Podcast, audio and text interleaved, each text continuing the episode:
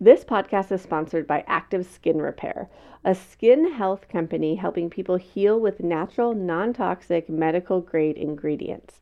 Active Skin Repair uses a molecule called hypochlorous acid, which mimics our natural immune response to cleanse, soothe irritation, reduce inflammation, and support healing. We've been loving active skin repair for all the cuts and scrapes that show up in the active toddler life Sage loves that there's both the spray version but also a cream version. He likes to get to choose which one he's going to do. He calls it the magic cream. And it's been so great for taking care of Mila's neck rash now that she's full on teething. Can we get a minute for a teething three and a half month old? What in the world? Active Skin Repair has thousands of five star reviews and the ingredients so safe and clean they can be used from the youngest member of the family to the oldest keeping it simple with one soothing solution for all your family's skin health needs. Visit www.activeskinrepair.com to learn more about active skin repair and to get 20% off your order use code village that's www.activeskinrepair.com code VILLAGE for 20% off your order. You're listening to Voices of Your Village. This is episode 143. This episode is dedicated to daylight saving time. This fall, we fall back an hour. So 6 a.m. will become 5 a.m. And that feels too early. You know, it just feels too early to see another human's face. So, we have put together this daylight saving time episode to support you in navigating this time change. We also have a guide for you at seedandsew.org slash fall DST. It's totally free. You can snag it. It has two options, both what to do to support your kid before the time change or to wait and see what happens and how to support them after. All right, folks, let's dive into this rebroadcast of Fall Daylight Saving Time.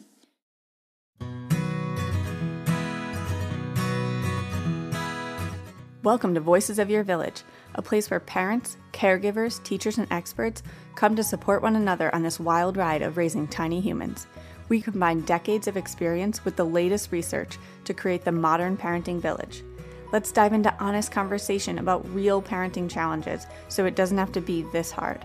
I'm your host, sleep consultant, child development specialist, and passionate feminist, Alyssa Blask Campbell.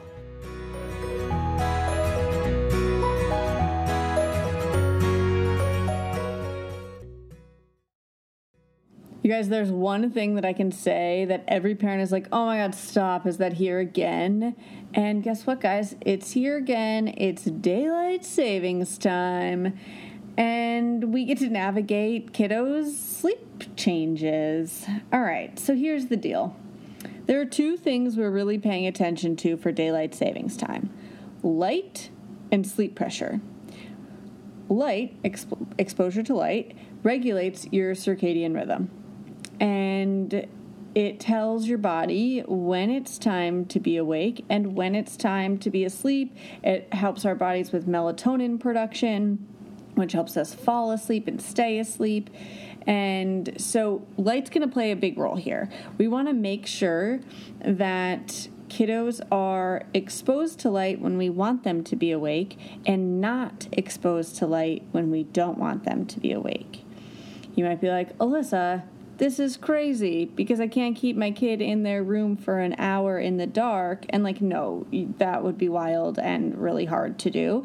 But we can talk about ways to navigate this so that they are in the dark for longer periods of time in the morning uh, as we get closer to the desired wake time. Because here's the deal for the fall daylight savings time, what's going to happen is that say you kid, you want your kid awake at 6 a.m. Say that's your target wake time. Their body clock is going to be 7 o'clock in the morning. So if your kiddo usually wakes up around 6, when they get up at what feels like 6 o'clock in their body, that clock in your room is going to say 5 a.m. And you're going to be like, oh no, nobody wants to get up at 5 a.m. So, the ultimate goal here is that on the Saturday night before daylight savings, that we have kiddos going to bed an hour later than usual. So if they usually go to bed at 7 p.m. and sleep till 6 a.m., you want them to go to bed at 8 p.m. and sleep until what in their body will feel like 7 a.m., but on the clock will be 6 a.m. And then you're set up for the rest of the day and you're good to go and you can operate as normal. This show is sponsored by BetterHelp. Being back to work after maternity leave has been so good and frankly so hard. I love what I do and I missed collaborating with my team while I was out, and it's been a tough transition. The combination of a packed schedule and still being the milk machine for Mila Bean, it's hard to juggle everything. I feel so grateful for my weekly therapy hour. Sometimes I'm just holding so much and I need a safe space to let it out and get it off my chest. I've noticed that when I don't release it, it comes out anyway, but usually in ways that aren't aligned with how I want to show up in the world. BetterHelp is such a convenient, flexible option for parents who just can't take the travel time to get to an in person therapy visit. It's entirely online. You can show up in your jammies, always a win in my book, and you can switch therapists anytime for no additional charge. Just fill out a brief questionnaire to get matched with a licensed therapist, and you're on your way to feeling heard. Get it off your chest with BetterHelp. Visit betterhelp.com slash voices today to get 10% off your first month. That's betterhelp, H-E-L-P dot com slash voices.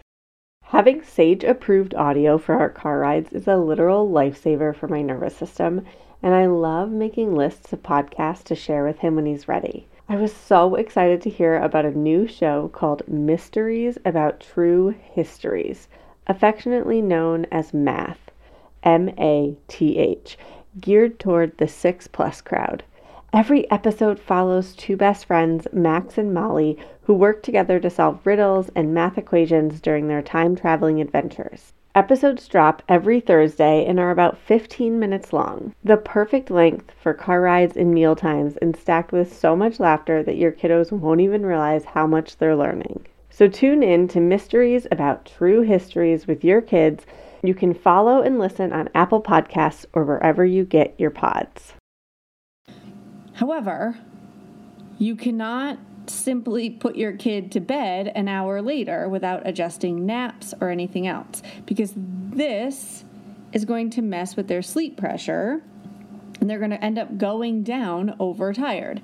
How many of you have ever been like, oh, we're going to go to this family party and then we're just going to power through for an extra hour? It'll be fine. And then you end up with like a melting child. Everything's a disaster. They fight bedtime because they're overtired. They wake up in the middle of the night because their sleep pressure's off. And you're like, oh my God, what do we do? We cannot simply move bedtime an hour later without adjusting naps. So you have a couple options here. You can either look back and say, like, okay, we're going to go back a couple days and move naps and bedtime and morning wake time a little bit later each day. Or you can play the day of with naps. So it might be like, oh, we're going to, if your kiddo takes two naps, you might be adjusting each nap by like half an hour later, just pushing the envelope a little bit. And then maybe uh, they're going to end up waking up a half an hour earlier the next on Sunday on after daylight savings time, and then you'll just have a half an hour to adjust. You can tweak it that way. Some people fall into the camp of like plan B where they're like, well, I'll just see what happens and adjust from there. That's fine too, but you will likely have adjustments then on Sunday and then going back into the week on Monday. One thing that's huge here, whether you're adjusting ahead of time or you're going to make adjustments later, the way to make adjustments is to keep kiddos in the dark when you want them to be asleep, even if they're not asleep. It might mean you're like rocking and snuggling, or you have a low, like warm light would be okay, and like reading books in there in the morning, or doing milk in there in the morning. But trying to keep kiddos in the dark when you want them to be asleep. Now, as we switch here, and we're going to have, especially in the Northeast, if all of a sudden we like lose daylight during this, a key part is going to be in turning lights on in your house and exposing kids to light in the evening time when we want them to be awake. We don't want the body to be like, oh, I haven't been exposed to light, or there's really low lighting in the house, and so now I'm going to kickstart my melatonin production earlier than we actually want kiddos to go down to bed. So, making sure that in the afternoon, evening times, we're keeping them exposed to light when we want them awake. And then in the morning time, we aren't exposing them to light until we want them awake. If you do nothing and you put your kiddo down at 7 p.m. on Saturday, hoping to see them at 6 a.m. the next day, it's not their fault or they didn't do anything wrong if they wake up and the clock says 5 a.m. If that's the case, then you're going to adjust nap time.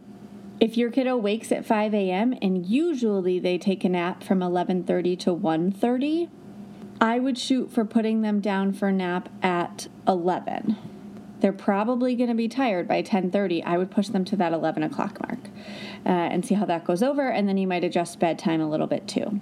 It's guys it's very similar to if you're just like traveling and you're going to be um, moving to different time zones etc it's a this is a very doable thing. I think we make a giant deal out of daylight savings but really it can be small tweaks in uh, timing and adjustments there. So don't you worry my friend. We've got your back through this. Come on into our facebook group and we'll support you along the way. All right. Good luck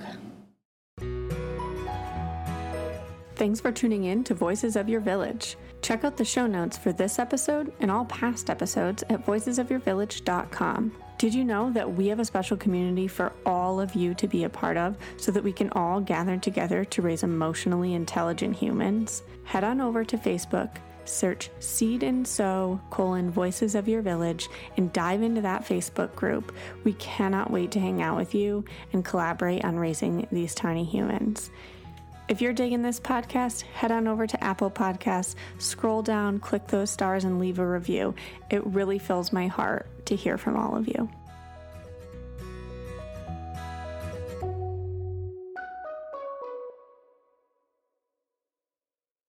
Hey there, I'm Debbie Reber, the founder of Tilt Parenting and the author of the book Differently Wired.